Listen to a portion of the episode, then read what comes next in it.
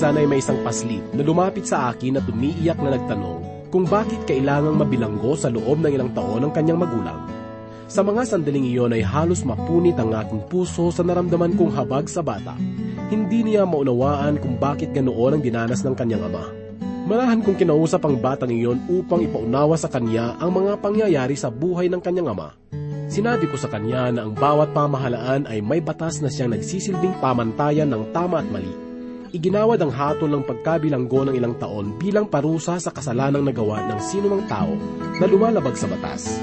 Ipinaunawa ko sa kanya na dinaranas ngayon ng kanyang ama ay kabayaran lamang ng kasalanang nagawa niya sa batas ng pamahalaan.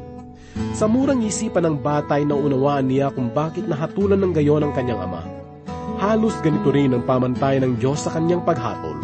Ang sino ang lumalabag sa kanyang batas o salita ay hahatulan ng karampatang parusa sa aklat ni Sayas, kalabing siyam at ikadalawampung kabanata na siyang tampok ng ating pag-aaral sa oras na ito, ay doon makikita ang hatol ng Diyos laban sa mapagmataas na kaharian ng Ehipto. Ang Ehipto ay ginawang hamak ng Diyos, ngunit makikita rin natin sa mga kabanatang ito ang habag at katuwiran ng Diyos. Binigyan ng pagkakataon ng Ehipto na kung sila ay magbabalik loob sa Diyos ay tatamuhin nila ang kanyang pagpapala Atin pong pakinggan ang kapahayagan ng salita ng Diyos na ihatid sa atin ni Pastor Rufino de la Pere na matatagpuan sa Aklat ng Isayas, Kabanata 11 hanggang 20. Dito lamang po sa ating programang Ang Paglalakbay.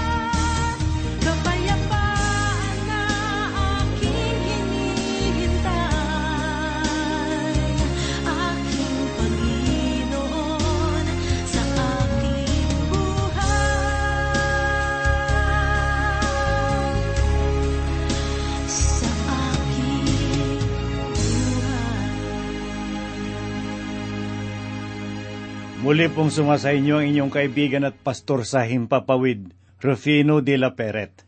At sa oras na ito ay patuloy po ang ating paglalakbay aral dito sa aklat sang ayon kay Propeta Isayas. At hahanguin po natin ang ating pag-aaral at pagbubulay sa oras na ito dito sa Kabanatang Labing Siyam at Dalawampo. Ang bahaging ito ng banal na kasulatan ay naglalahad tungkol sa hatol ng Diyos laban sa kaharian ng Ehipto.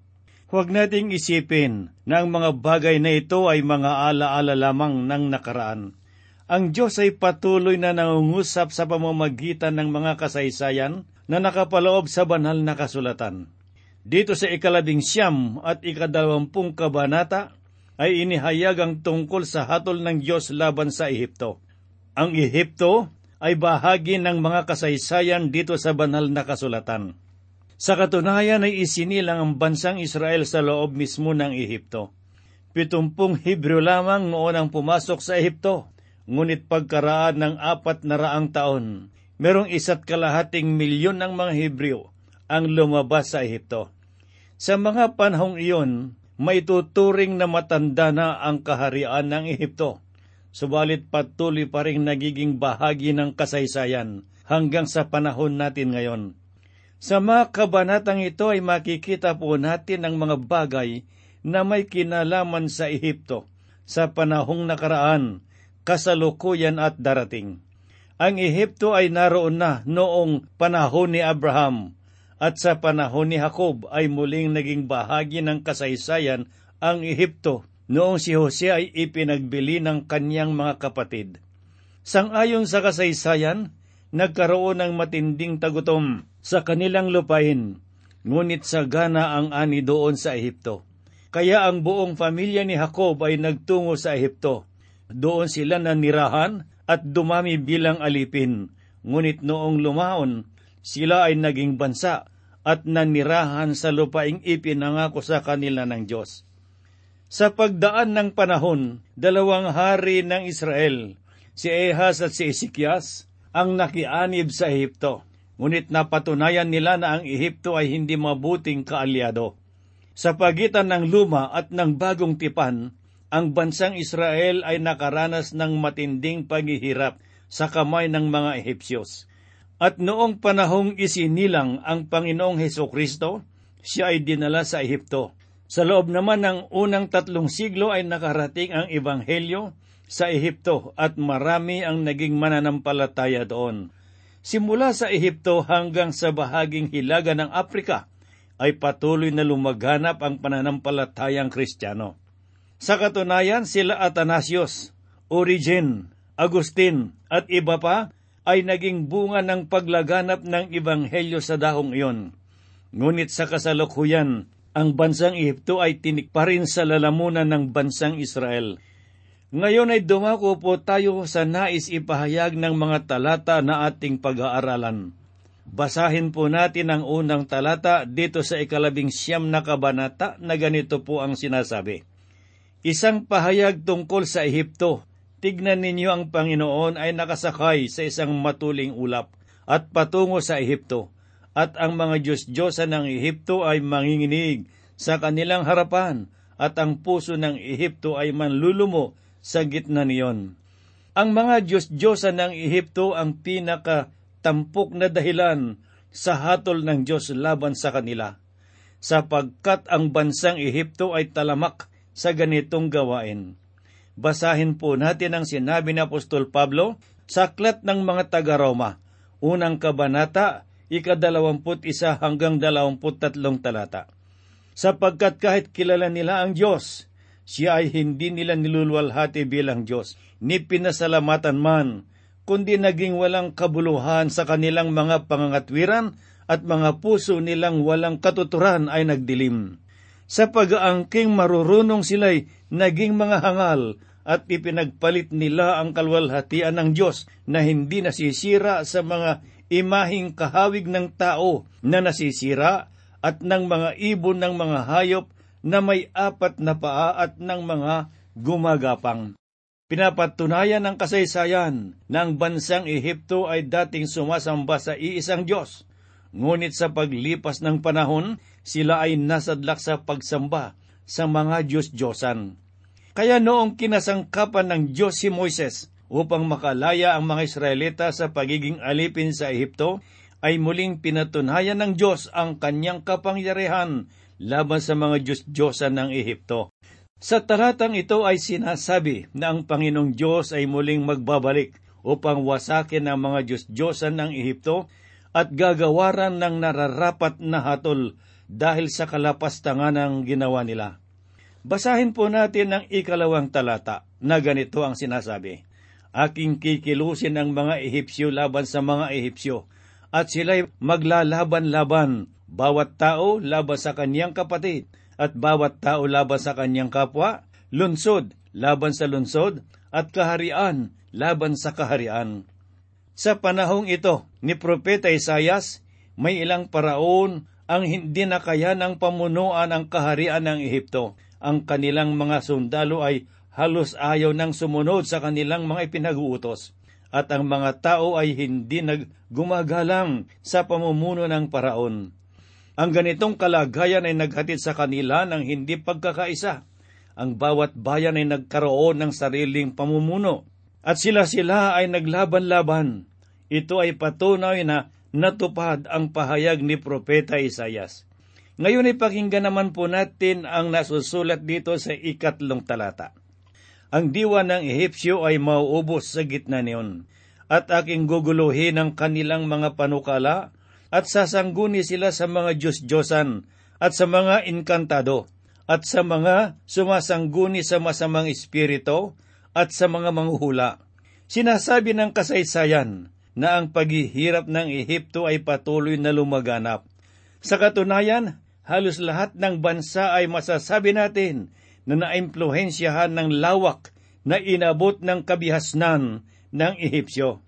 Subalit pinatunayan rin ng kasaysayan na mula sa pagiging makapangyarihan ng Ehipto ay bumagsak at naging isang hamak na bansa. Basahin po natin ang ikapat na talata dito sa Kabanatang Labing Siyam.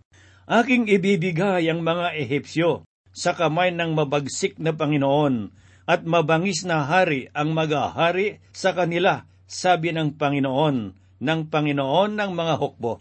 Hindi sinabi sa kasaysayan kung sino ang mga mababagsik na Panginoon, bagamat ang kaharian ng Ehipto ay palit-palitang sinakop ng iba't ibang bansa hanggang sa sila ay naging isang mahirap na bansa. Sinasabi naman sa ikalimang talata, ang tubig ng Nilo ay matutuyo at ang ilog ay mawawala ng tubig at matutuyo. Napakahalaga sa Ehipto ang tubig ng ilog Nilo sapagkat ito ang pangunahing tumutugon sa kanilang pangangailangan sa tubig. Ilarawan ninyo sa inyong isipan ang naging kalagayan ng Ehipto noong natuyo ang ilog ng Nilo. Sinasabi sa ikaanim na talata ang ganito, Ang mga ilog ay babaho, ang mga batis ng Ehipto ay huhupa at matutuyo ang mga tambo at mga talahib ay matutuyo. Basahin po natin ang ikapitong talata. Magkakaroon ng mga walang tanim na dako sa pampang ng Nilo, sa baybayin ng Nilo, at lahat ng inihasik sa tabi ng Nilo ay matutuyo, matatangay at mawawala. Ang pangunahing pananim sa Ehipto ay mga tambo, ito ang pangunahing gamit upang makagawa ng isang uri ng papel na kung tawagin ay papiros. Ang paggawa nito ang pangunahing ikinabubuhay ng bansang Ehipto. Ang mga halamang tambo ay nabubuhay sa tabi ng ilog Nilo. Sinabi ni Propeta Isayas na lahat ng halaman sa pampang ng Nilo ay malalanta. Ito ang nagpapatunay sa paghihirap ng Ehipto. Ngayon ay wala na tayong makikitang tambo na nabubuhay sa pampang ng ilog nilo. Nagpapatunay lamang na natupad ang hatol ng Diyos laban sa Ehipto. Basahin po natin ang ikawalong talata dito sa kabanatang labing siyam ng aklat sang ayon kay Propeta Isayas. Ang mga mangingisda ay tatangis, lahat ng naglalawit ng binwit sa Nilo ay tatangis, at mangihina silang nagladadlad ng mga lambat sa tubig. Ang pangingisda ay isa pang pangunahing kabuhayan ng Ehipto noong panahon ni Propeta Isayas. Sinasabi na ang ilog Nilo ay sagana sa mga isda, kaya noong nilisan ng mga Israelita ang Ehipto upang manirahan sa lupaing ipinangako ng Diyos sa kanila, habang sila'y naglalakbay sa ilang, ay hinahanap-hanap nila ang sarap ng isda sa ilog na iyon. Ito ang naging dahilan ng kanilang reklamo kay Moises. At ang naging tugon ng Diyos sa kanilang pangangailangan ay karni ng pugo. Ngayon ang pangingisda ay hindi na bahagi ng kabuhayan sa bansang Ehipto. Inalis na ng Diyos ang kasaganaan sa ilog na iyon. Pakinggan po natin ang sinasabi sa ikasyam na talata. Ang mga gumagawa ng tela ay mawawala ng pag-asa at ang humahabi ng puting damit ay mangihina. Isa pang bagay na naging bahagi ng kabuhayan sa bansang Ehipto noong panahong iyon ni Propeta Isayas ay ang paghahabi ng tela. Sila ay gumagawa ng napakagandang uri ng seda. Dahil sa ganda at tibay ng kanilang seda, ito ang ginamit ng mga Israelita sa pagtatayo ng kanilang tabernakulo. Ngunit sinabi ng Diyos na ang mga gumagawa ng tela sa Ehipto ay mawawalan ng pag-asa, sapagkat aalisin ng Diyos ang kanilang mga kabuhayan at ang pahayag na ito ay natupad. Basahin po natin ang ikasampung talata na ganito ang sinasabi. Ang mga haligi ng lupain ay madudurog at ang lahat ng nagpapaupa ay magdadalamhati. Ito ay nagpapahayag rin na mawawala ng pag-asa ang bansang Ehipto at sinasabi sa ikalabing isang talata. Ang mga pinuno ng Zuam ay lubos na hangal, ang matatalinong tagapayo ni Paraon ay nagbibigay ng payong hangal. Paano masasabi ninyo kay Paraon, ako'y anak ng pantas, anak ng mga dating hari? Ipinapahayag sa talatang ito na ang sambahayan ni Paraon ay magiging hangal sapagkat sisipingan ng anak na lalaki ang kapatid niyang babae. Ang kanilang pagsasama ay tiyak na magbubunga ng mga anak na hangal. Kaya muli itong binanggit sa ikalabing tatlong talata na ganito po ang kanyang tinuran.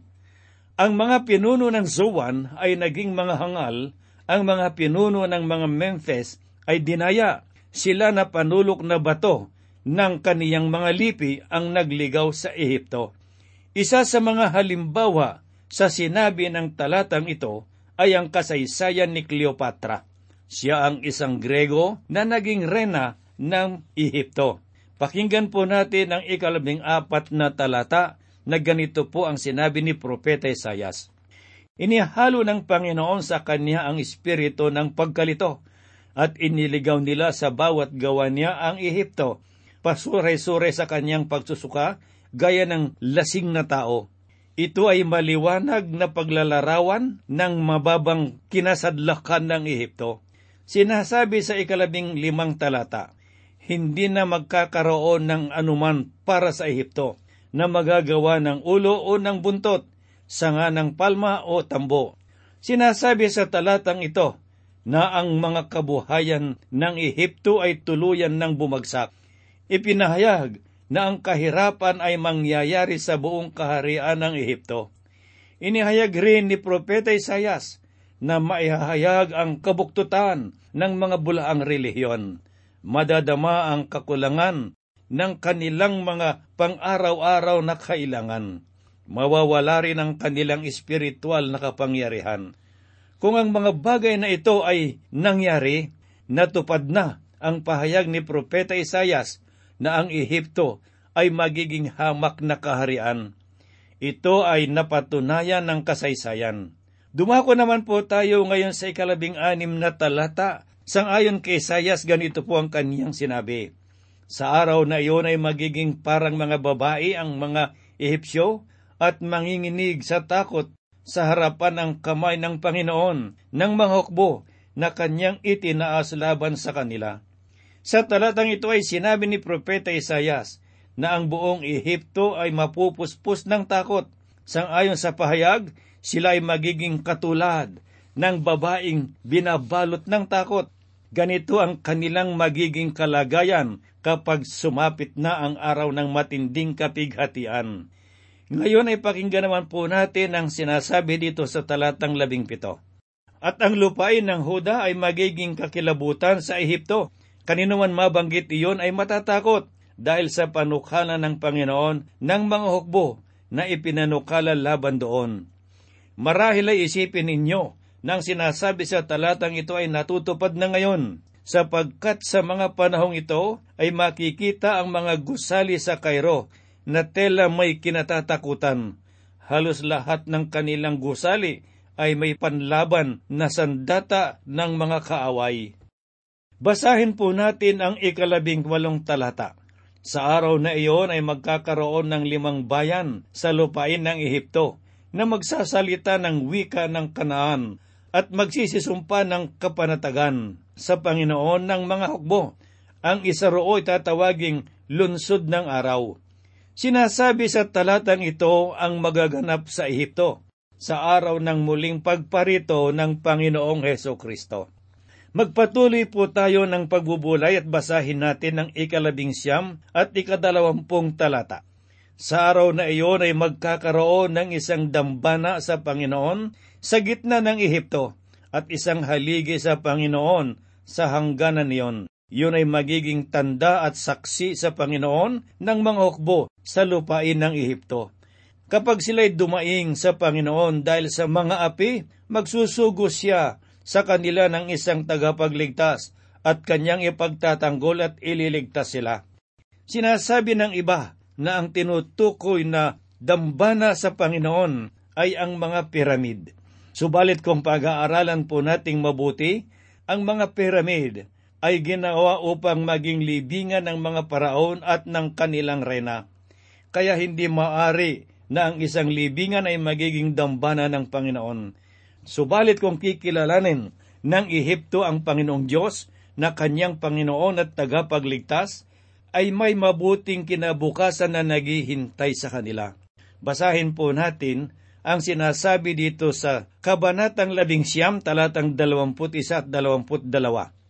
At ipakikilala ng Panginoon ang kanyang sarili sa Ehipto at makikilala ng mga Ehipsyo ang Panginoon sa araw na iyon, at sila'y magsisisamba na may alay at handog na sinusunog.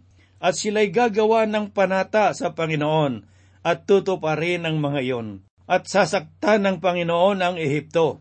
Sinasaktan at pinagagaling, at sila'y manunumbalik sa Panginoon, at kanyang pakikinggan ang kanilang mga daing, at pagagalingin sila Sa kadalamput tatlong talatay ganito po ang sinabi ni Isayas, na ang Assyria ay makikiisa sa Ehipto.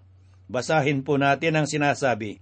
Sa araw na iyon ay magkakaroon ng lansangan mula sa Ehipto hanggang sa Assyria, at ang mga taga-Assyria ay magsisipasok sa Ehipto, at ang mga Ehipsyo ay magsisisambang kasama ng mga taga-Assyria.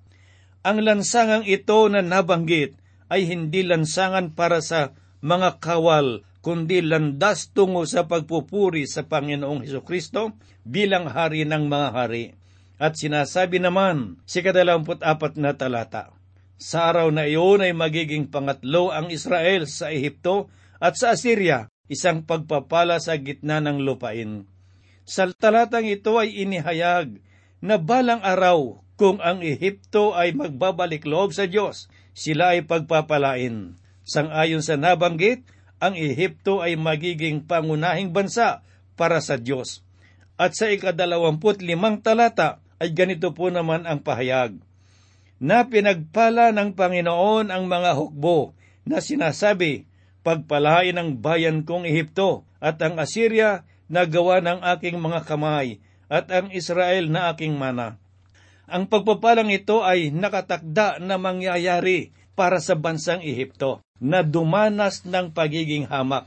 Ito ay nagpapatunay na ang Diyos ng kahabagan at pagpapala. Ngayon ay dumako naman po tayo sa ikadalawampung kabanata. Basahin po natin ang unang talata na gatito ang sinasabi. Nang taong dumating ang punong kawal sa Asdod, na isinugo ni Sargon na hari ng Assyria at siya'y nakipaglaban doon at nasakop iyon.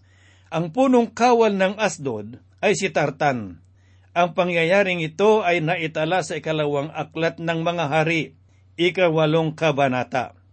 Ang Asdod naman ay isang lunsod sa hilagang bahagi ng Israel. Si Tartan ay inutusan ni Sargon na hari ng Assyria upang sakupin ang bayang iyon. Tanging sa talatang ito lamang nabanggit ang pangalan ni Sargon. Sa nakaraang isang siglo, Sinasabi ng mga mananalaysay na si Sargon ay hindi tunay na nabuhay sapagkat wala silang makita na katunayan na siya nga ay nabuhay at naghari sa Assyria. Ngunit natuklasan ng mga arkeologo na ang kaniyang tunay na pangalan sa Assyria ay Siarukin. Marami ang mga kasulatan at katibayan na sila ay naging hari ng Assyria. Ang ganitong katotohanan ay nagbibigay patotoo na katotohanan ng mga sinasabi sa talatang ito. Basahin po natin ang ikalawang talata.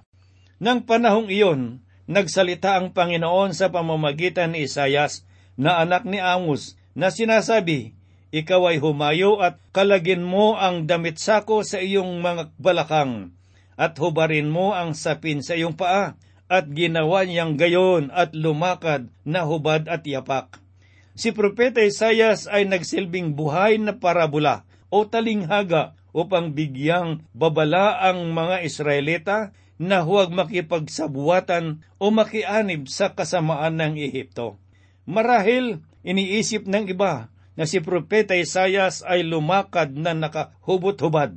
Hindi ganoon ang ginawa ni Propeta Isayas. Bagkos, inalis niya ang damit pantaas at panyapak upang mapansin ng mga tao. Ang kanyang ginawa ay naghahayag ng kaniyang pagdadalamhati dahil sa ginagawang kasamaan ng bayang Israel. Sa ikatlong talata ay ganito po naman ang sinasabi.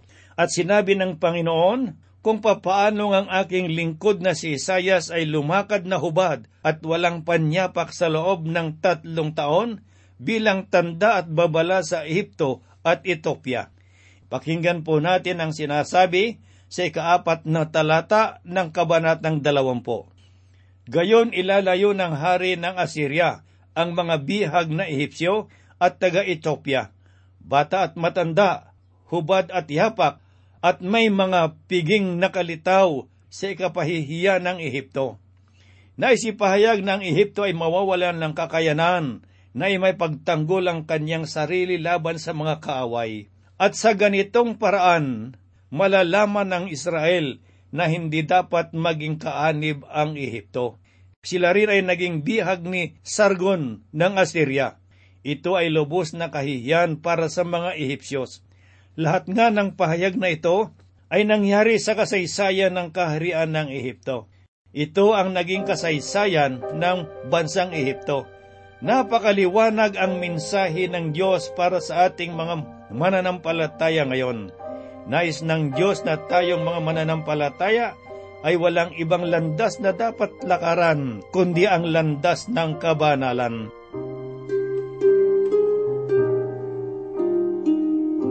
Tayo po ay manalangin. Kami po ay lumalapit at dumudulog sa iyo.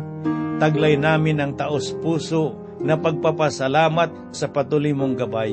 At sa mga kapatid na nakikinig ng iyong mga salita sa oras na ito, loobin mo, Panginoong Diyos, na ang mga salitang ito'y dagdag kaalaman sa bawat isa sa kanila.